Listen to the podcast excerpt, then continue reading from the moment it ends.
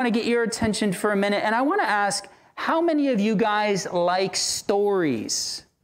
Stories, yes. How about fairy tales? Do, do you ever read fairy tales or do your parents ever read fairy tales to you? Right? These, these are. These are great stories, and and and uh, and they're not, they're, you know, they're make believe. They're not real. Sometimes I like to think that the Lord of the Rings is real, but that's just because I'm a nerd. It's not really real, but that's okay. Um, but but what I want us to know this morning, kids, is that the Bible is about real people and real places. Can we say that together?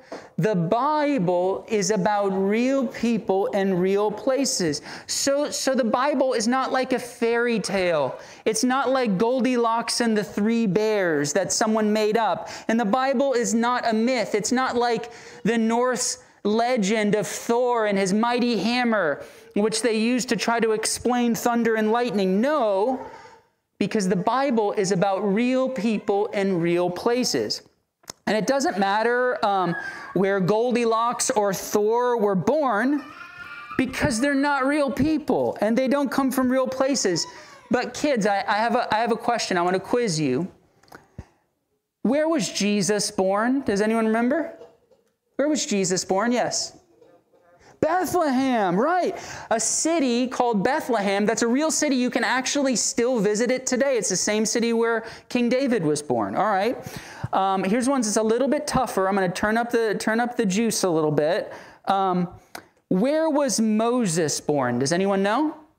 Where was Moses born? I'll give you a moment to think about it. Where was Moses born? Remember, his mom hid him in the reeds. Where was it? Yeah. Egypt. That's right. And is Egypt a real place? Yeah, the Bible's about real places and real people. Now, um, here's one. If any of the kids get this, like total kudos to you. I'll get my daughter Nora to bake you something delicious. All right. Uh, you don't want to eat what I bake you. Um, where was Paul from? Does anyone know? Where was Paul from? Do any of the kids know? That would be a tough one. Kai, do you know?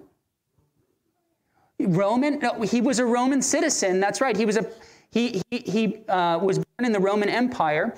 Paul was born in a city in the Roman Empire called Tarsus, which is in modern day Turkey. Um, so um, my family recently had the opportunity to, um, to visit one of these biblical cities, one of these biblical sites. Uh, we were over in Greece and we went a little bit, uh, a little bit southwest from Athens and visited a city called Corinth. Now, I had pictures for you, but I'll have to show them to you another time, all right? I'll email them to you or something. But the, the interesting thing about the city Corinth is that's actually the city where Paul is writing the book of Romans from. He's with the church in Corinth, and he sends the letter that he wrote ahead of him um, um, from Phoebe to bring to the church in Rome. And one of the things that uh, my family and I noticed uh, when we were in Corinth is it's a real place right? It's a real place and you can you can still climb up on the mountain um, and, and see the great fortress. You can still go down into the ruins and see these pillars and see some of these ancient inscriptions. In fact one of the inscriptions talks about someone from our passage today. But my main point is that the Bible is about real people and real places. We have to remember that. It's not a fairy tale like the three bears, it's not a, a mythology like Thor and his hammer, right?